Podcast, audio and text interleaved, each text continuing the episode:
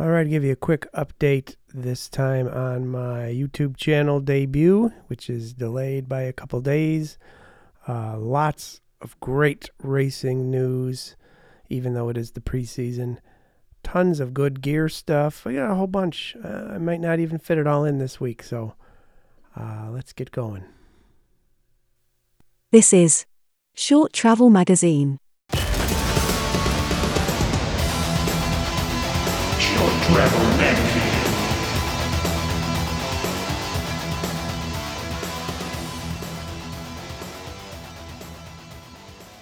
Interesting tidbits. Curated just for you. All right, I'm going to start out this uh, tidbits with some industry news, if you will. Uh, GT Bikes, GT Bicycles, who was one of the original uh, higher end, if you will, BMX brands and mountain bike brands in the early 90s. Um, they kind of, you know, have fallen by the wayside. When's the last time you saw somebody riding a new GT? It's been decade or more for me. So I was kind of excited to uh, learn that while it's currently under uh, PON, you know, Cervelo, Santa Cruz, Cannondale, etc., uh, it's under one of the divisions of PON. It is now going to be spun off into its own standalone division, which I believe is what Santa Cruz and Cervelo uh, and Cannondale is. In other words, GT is going back to a standalone company and they're moving their headquarters back to California, very close to where the original Gary Turner uh, GT Bicycles was founded in California. So that's kind of cool. They've actually upped their employees from eight uh, to somewhere in the 20s, and they're going back to their off road roots. Because the last time I looked at a GT bike catalog, it had kids' bikes and bike path cruisers. Of course, they've had actually fairly well received gravel bikes and road bikes. So they are basically just another generic bike brand, much like what happened to Diamondback and all these other great brands. They're just kind of, eh, who cares anymore? GT does still have a presence with the enduro trail bikes. Uh, they have a, a, a, small team. I believe it's enduro, maybe even downhill. I don't know. I don't. I don't really keep track of that side of it. But I'm picturing the like some modern actual mountain bikes again, the kind you would actually see on a on a cross country race course. And it would be cool since Santa Cruz and Cervelo both have presence in the world tour at the mountain bike level. Maybe a team GT would be really cool again because back in the early 90s, Team GT with Rishi Grewal and they they had some great, great, of course, Julie Furtado. I won't even have to mention her they were they were one of the top teams and top bikes, and everybody thought they were great. Now these were mainly hardtails. They're full suspension bikes. By the time they got kind of popular, they were more into the downhill. I don't really remember anybody actually racing on some of those. What were they? LTS designs. They were kind of weird frame designs back then.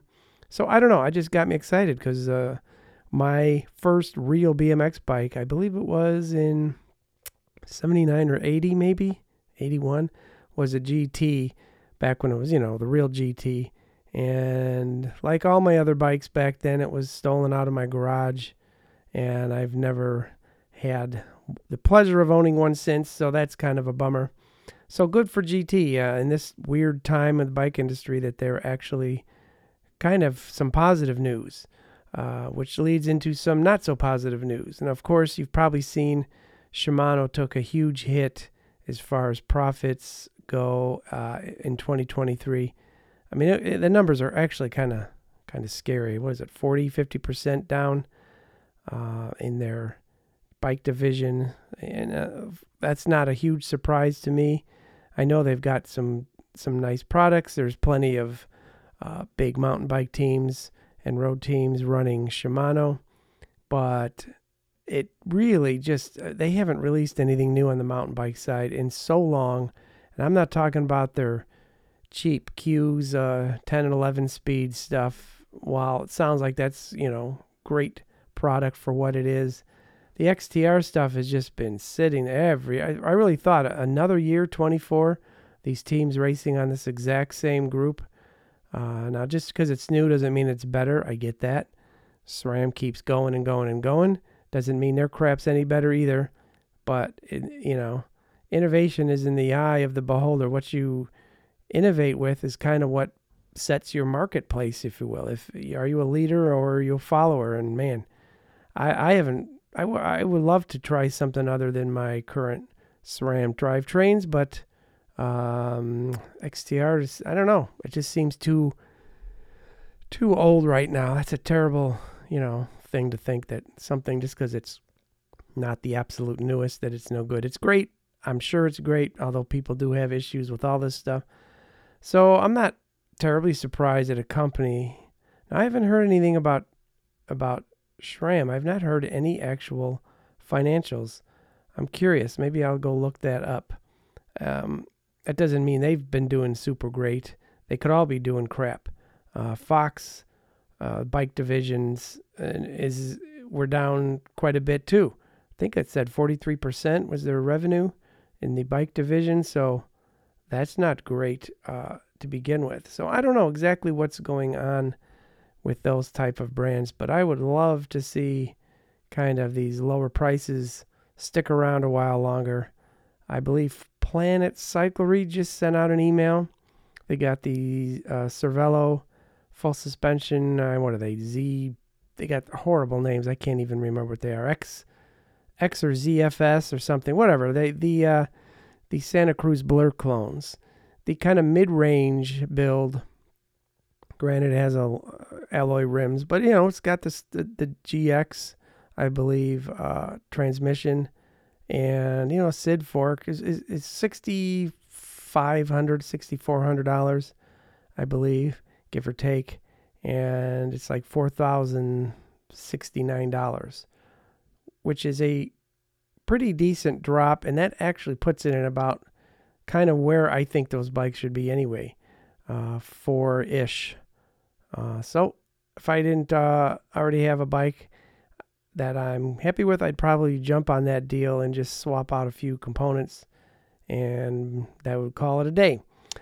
Okay, that's enough of the boring industry stuff. Um, one thing I wanted to mention this could be part of the old school, but I'll just do it here. Uh, Charlie Cunningham. He's the he's an old dude. He's he's one of the original founders of WTB. Uh, you know, the company that makes the saddles and the tires, and actually a bunch of other stuff that most people don't even know about. Grips, all kinds of stuff. Uh, he had a bike accident, and they're not sure even to this day. This was six or seven years ago. What happened? They just kind of found him. Uh, he was able to get up back up off his bike and get home, I believe, but he was either hit by a car or hit a deer or they're not sure, but he has a serious brain injury that doesn't appear to be uh, improving enough to where he has now been moved into assisted living type of a facility. And his wife, Jacquie Phelan, who this goes really far back. We're talking into the 80s. She was like the original queen of the mountain bike world. Uh, she raced and just was a great mountain bike uh, kind of personality back in the day. That's his wife. She's been selling off things, trying to get some money together because of his uh, costly care. It's $8,000 a month or something, which is completely believable as I have kind of been looking into that stuff for my mother in law. Uh, these places per month are extremely, extremely expensive. Whether you have insurance or not, they don't cover it all, they don't cover certain parts of it. So, anyway, if you just Google Charlie Cunningham, he's got a GoFundMe. He's had one up for a while, and I don't know I don't generally partake in those type of uh, GoFundMe things. It takes quite a lot but that I can kind of relate to um, when she talks about how he's just been getting to the point where she can't take care of it anymore, and now she's selling off some of his kind of prized possessions. Kind of bum me out. So if anybody's feeling generous, feel free to donate in any way you can to Charlie Cunningham and his family. Uh, what else? Um, Zwift. I actually just canceled my Zwift subscription. Uh, long story. I'll go into that some other day.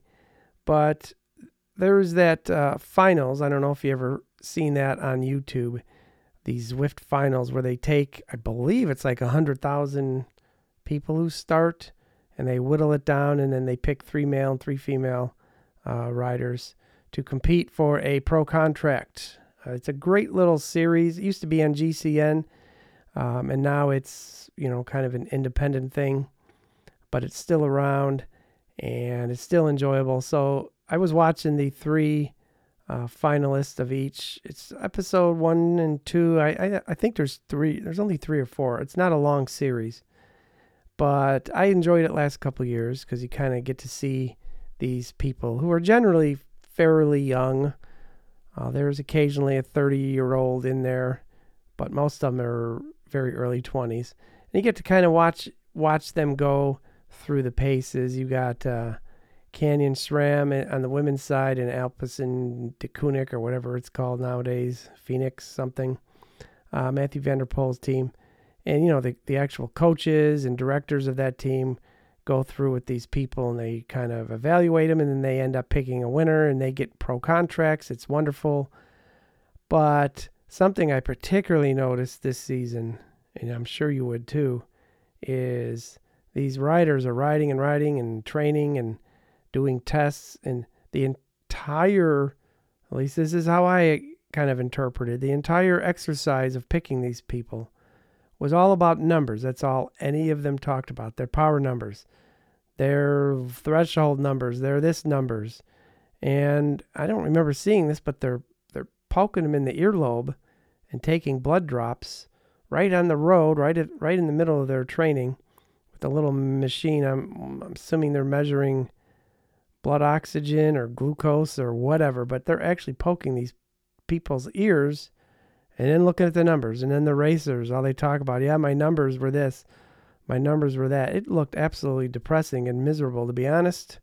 I cannot imagine doing that, riding and training, and only focused on these technical numbers. And, you know, I've read people talking about that over the years, the pro saying how it's all that's all anybody worries about anymore. And it was kind of depressing. Almost like, God, you, you know, now granted, one was 19, the other ones were 22. When you're that age and you're got a, a shot at a pro team like that, you will do anything.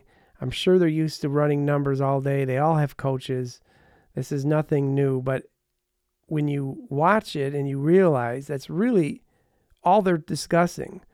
Not how did you feel? Do you think you could have went harder? It was ah no, I did this number for this amount of miles, and I should have done this number, and I would have been better if I did this. Like oh my lord, I don't, I would not want to be doing that.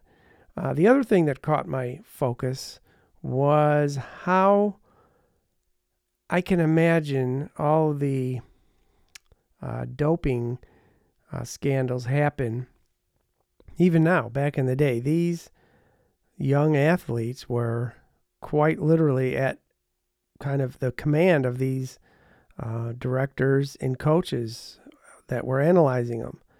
I mean, I'd be like, "Hey, don't don't be poking my earlobe ten times a day," you know, all that stuff. So I can easily see how if, if you're sport, you're on a pro team and your guy says, do this, this is what you need to do, this is what the whole team's doing, even though it's illegal and you know it's wrong. I, I it just even became clearer why it was so easy for some of these riders to just do what they're told because that's seems to be like the environment they're in.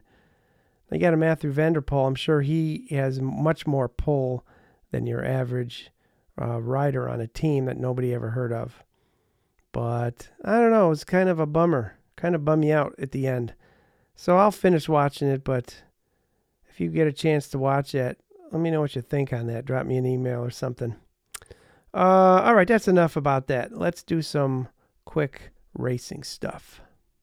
Racing news and views. All right, preseason races are in full swing. First of all, the Tropical Challenge in Puerto Rico. That was something that just happened, and uh, a couple of the big name American riders were there. You got Gwen Gwendolyn Gibson, uh, Riley Amos, Christopher Blevins, and some Canadians. Uh, that just happened, and Blevins won. Amos Riley got third, and Vidaurre, Cos- Martin Kossmann, uh, Martin Vidaurre. I don't even know how to say his name. He's got a very long name. My apologies to Martin. Uh, he got second. He was a big under 23 guy for the last year or two.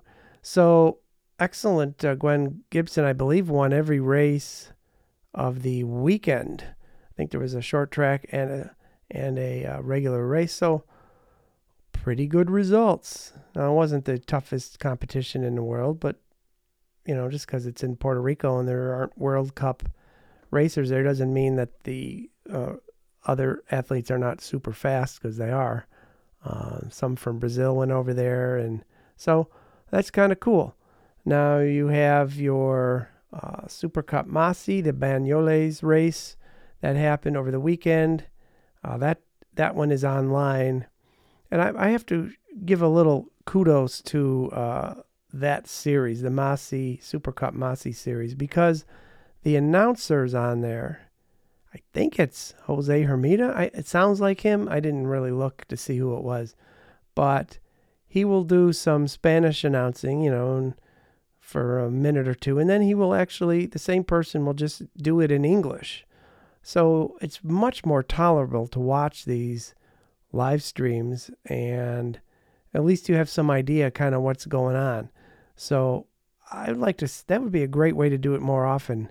Um, a lot of these just have only Spanish, and so I kind of have to hope I can recognize, you know, when they say Jolanda Neff, okay, well, I know I can tell the names of people, but I don't know. I thought that was really, really cool. I don't remember that last year so much.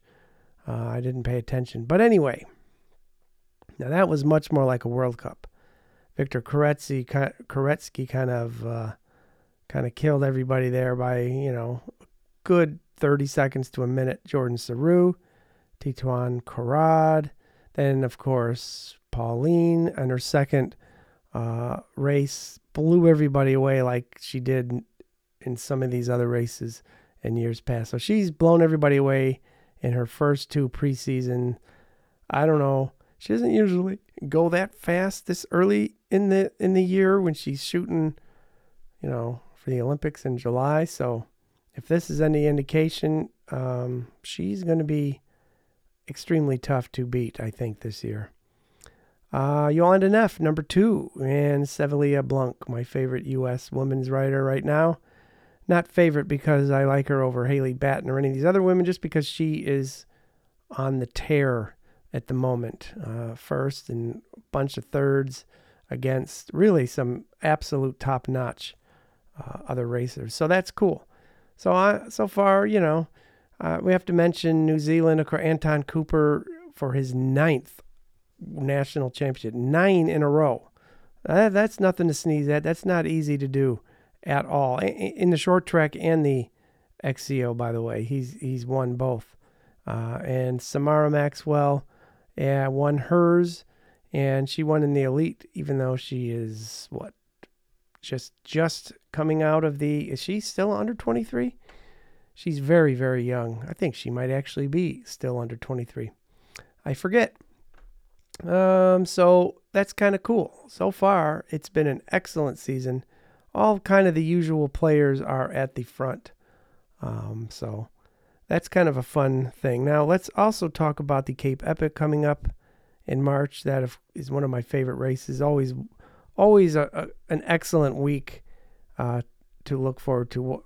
I work at home, and while I'm working, I have that going uh, full, you know, the full broadcast from start to finish off to the side uh, on my laptop or a TV. And I, I don't know, it's just great. makes me very psyched to get out and ride when that's on. And the weather's often kind of not so great here in March, but it kind of pushes me out the door. So this year, um, you know, every year these teams switch around and and whatnot. But Nino and Sebastian Fini, of course, I already mentioned that I believe last time, is going to be a great team. And Sebastian Fini is no slouch.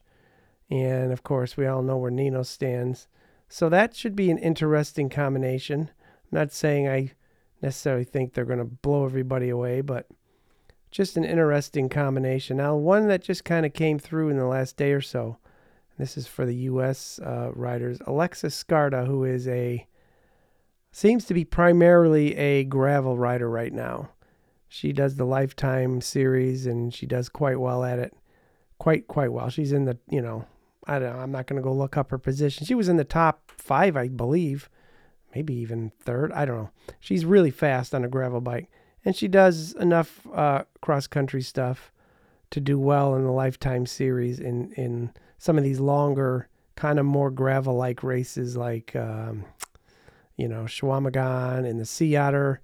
These are those are very long kind of races, not at all like uh, short cross country uh, Olympics. So her and Vera Looser now. Vera Looser's been doing the long marathon stuff for many years, so I think those two could do quite well. That's interesting. Alexis Skarda, who I would not picture wanting to do something like Cape Epic, uh, going to enter. So hats off to her. I can't wait to see what goes on there. Of course, Matt Beers was one of the, uh, I believe they won it with Blevins. That team specialized, or whatever they were called. And uh, Blevins has already said he's not going to do Cape Epic. So uh, Howard Grotts, who has won it before uh, from Colorado, he's kind of stepped back for a few years. I believe it was a college thing, right? He was graduating uh, at, at, at his college, and he's kind of back racing now, and he is he is fast. Like Cape Epic, he's up there. I mean, uh, Leadville, he's up there. He is a he could be an interesting companion. So I can't wait to see how that goes. I think this is going to be a fantastic uh, group of teams this year at the Cape Epic. So more will probably be announced in the next couple of weeks uh, as we get closer and closer. Although I would think that they've already de- determined. It's kind of surprised to see Alexis Skarda announcing now. I mean, that race is only a couple weeks away. You'd think you'd have to have that. Maybe she did plan it out earlier. Anyway, uh, one last mention of racing. Sophia Waite, a U.S. junior under, I think she's under 23, even a junior maybe. She's very young. She's on BH uh, Coloma, I believe, out of Spain, which is kind of a, it's Valero's team. It's kind of a r- Spanish regional thing. I mean, you see you see them at the World Cups, but they're not, you know, at the aside from Valero, you typically don't see them at the very, very, very, very front. So I didn't even know that uh, BH had a U.S. rider on any of their teams. And it's kind of cool because she actually just got third, I believe, this weekend at one of these, uh, at the Messi Banyoles race. I believe. I could be wrong.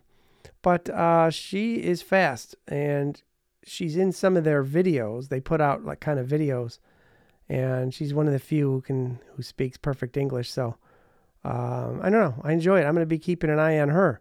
Never even heard of her before. I may uh, actually do a little interview with her in the next couple weeks because she seems like uh, she really enjoys this type of racing. So that's it. Uh, I will say one last thing that has nothing to do with anything. Nobody matters. Miguel Indurain. Um, did I mention that last week? He's racing mountain bikes. Uh, you know, a little more in his.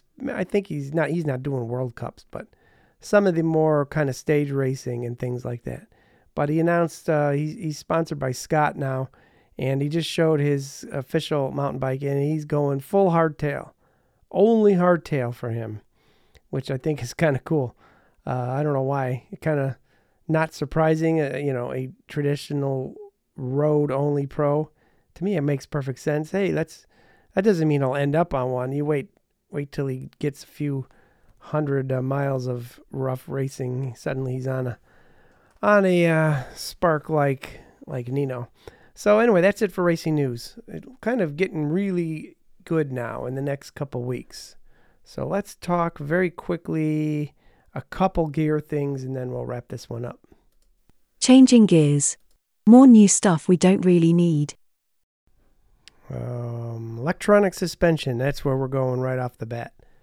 Öhlins, the uh, shock maker for Team BMC, Jordan Sarrou, already has, in fact, he had it on his bike this weekend, a fully electronic fork and rear shock uh, system. I didn't see any wires coming out of it like the Pinarello, Pinarello Suntour system. Uh, and, it, and I didn't see any battery on the fork, which is interesting because I did see what looked like a battery on the rear shock uh, where the shock meets the frame towards the uh, pointing towards the head tube. You can see what looks like a removable battery of some kind. But the fork just looked like a normal fork. So they must have shoved a battery down into either the left or right uh, tube.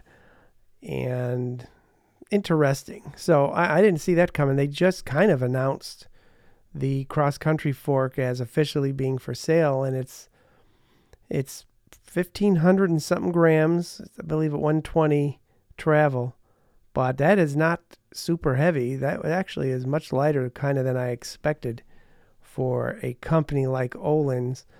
Um, cost a fortune. No shock there. I think it's fifteen or sixteen hundred bucks for just the fork. So that rules it out for pretty much anybody uh, out there, the normal folk, if you will. Um, so of course you got now you got Pinarello, Pinarello, some why can't I say that? And Suntour. You got uh, Öhlins. Foxes have the live valve, but I haven't seen any cross country people using that. Um, really, I mean that's not. I haven't seen anybody, at least in a while, have that on their bike. And then of course the uh, flight flight attendant, which is already seems to be ready to go at any time. I would imagine in the next month or so, that's going to be full on released because it already looks finished. It's on virtually every SRAM rider's bikes this last weekend, um, if not everybody. In fact, I think everybody that I saw did have it. That leaves Manitou, who hasn't even been able to get their uh, new cross country products officially released. They're still like prototype looking graphics.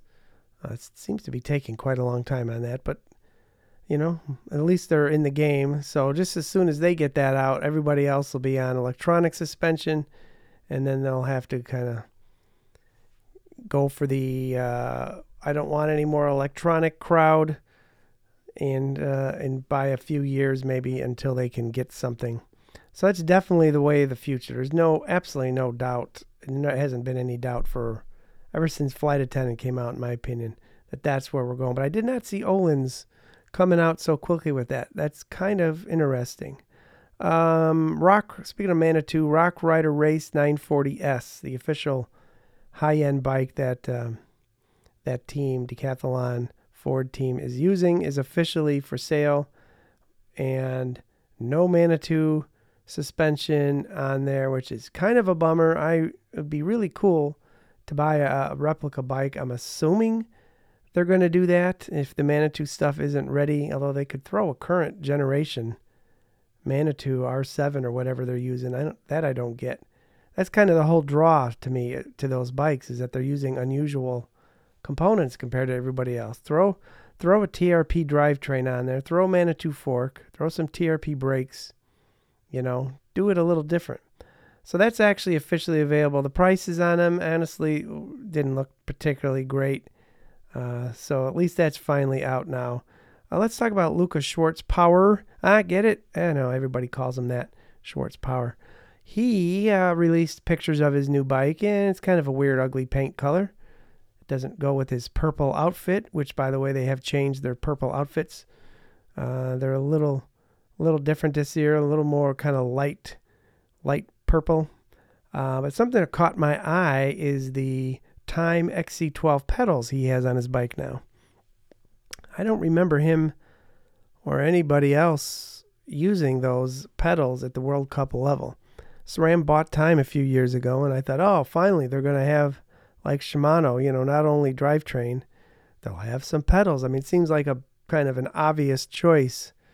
I thought they might buy HT uh, pedals, which is what everybody else seems to be using uh, if they're not on Shimano uh, or or Crank Brothers like Jolanda Neff. So maybe SRAM is going to release the Time XC12 pedals, and maybe they're going to rebrand them as SRAM pedals. I don't know, but it seems like that is going to happen because pedals are a personal thing, and to see some World Cup people now using them uh, interesting. I mean, they, they were quite popular back in the 90s when they first came out. They were a different design entirely from SPDs. They were more like Crank Brothers kind, where they have these two big kind of loops. Um, but they don't seem to have changed them. It looks exactly the same design. So that's kind of cool. Uh, what else? Let's talk a little about the SRAM AXS, the new pod. There is a fifth design. That's right. They have currently four versions of the uh, controller pods. Well, the pods are what they call the new style that go with the transmission. Um, I bought one immediately when they first came out because I thought, you know, I bet these two individual buttons would be really nice instead of the uh, big flapper thing, paddle as they call it. And I re- lasted about a week and returned it.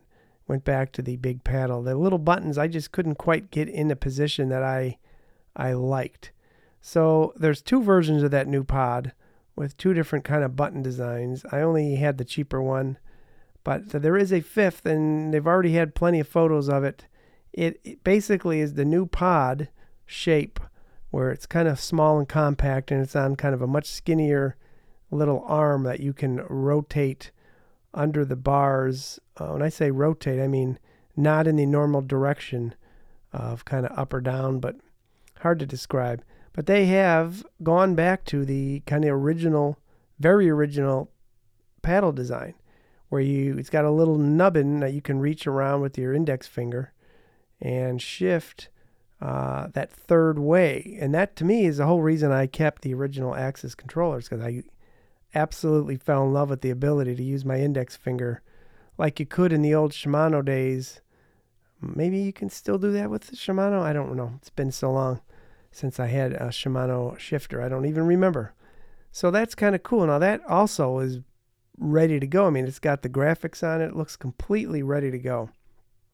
Nino, of course, used it last year in a bunch of races. Like midway through the year, he already had that on his bike, even though nobody was talking about it. So I look forward to that because the extra ability to rotate that kind of in the vertical plane might just be the ultimate way to get that thing positioned, not only left and right, up and down, but even rotate it to kind of match your finger angle.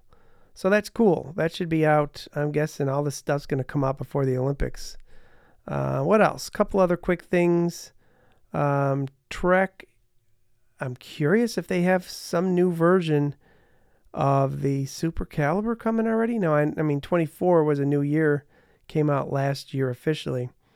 But Riley Amos had some uh, Instagram posts where he was kind of blocking out parts of the bike. And they only, you know, do that when something new is coming. And if you look at the bikes they're racing, they're the exact same bikes um, that they raced on last year. Same colors, same graphics. They generally t- do change that stuff. So I would not also be surprised if they change something up maybe for the first World Cup in Brazil, and all of a sudden there is some tweak, even if it's just a different shock. Ah, they're not. I don't know. It's going to be interesting because that's the bike I have my eye on. Um, it kind of matches what I would use a cross country bike for better than others, as I do a lot of kind of gravel and pavement riding on mine. So interesting to see. I can't wait to see what else is going to change uh, come uh, April with the Brazil World Cups as far as bikes go. I can't afford any of them, and half these com- companies sound like they're half out of business anyway. So who knows? Maybe they'll just keep everything the same. Uh, what else? I think that's long enough for now. I think we will save it, some of these other ones, for next week. Uh, while I'm here, um, I do want to mention the YouTube channel debut. I've already actually shot some, and I'm I'm kind of finalizing the format of it. I I don't want to do the same stuff everybody else does, but uh, so I'm not. I don't want to just throw it out there and then start over again in, in in a month. So bear with me a little bit. I think you will enjoy what I have coming as far as just new stuff to watch on YouTube uh, relating to uh, cross country and bikes and gear and racing and stuff. So hang in there. It's almost ready. Um, my goal might be to finish uh, podcasts with episode 25. I plan on still doing them. If I don't do something separate, I will just do the uh, video, kind of a transcript like uh, Joe Rogan does. If you've ever seen him, he posts the podcast and parts of the video. So I'm not sure, but uh, it's going to be exciting. Uh, March 1st is my goal. It's about a couple days away here to have something running. So let's see what happens. All right, off we go. See you next time. Thank you ever so much for listening to Short Travel Magazine.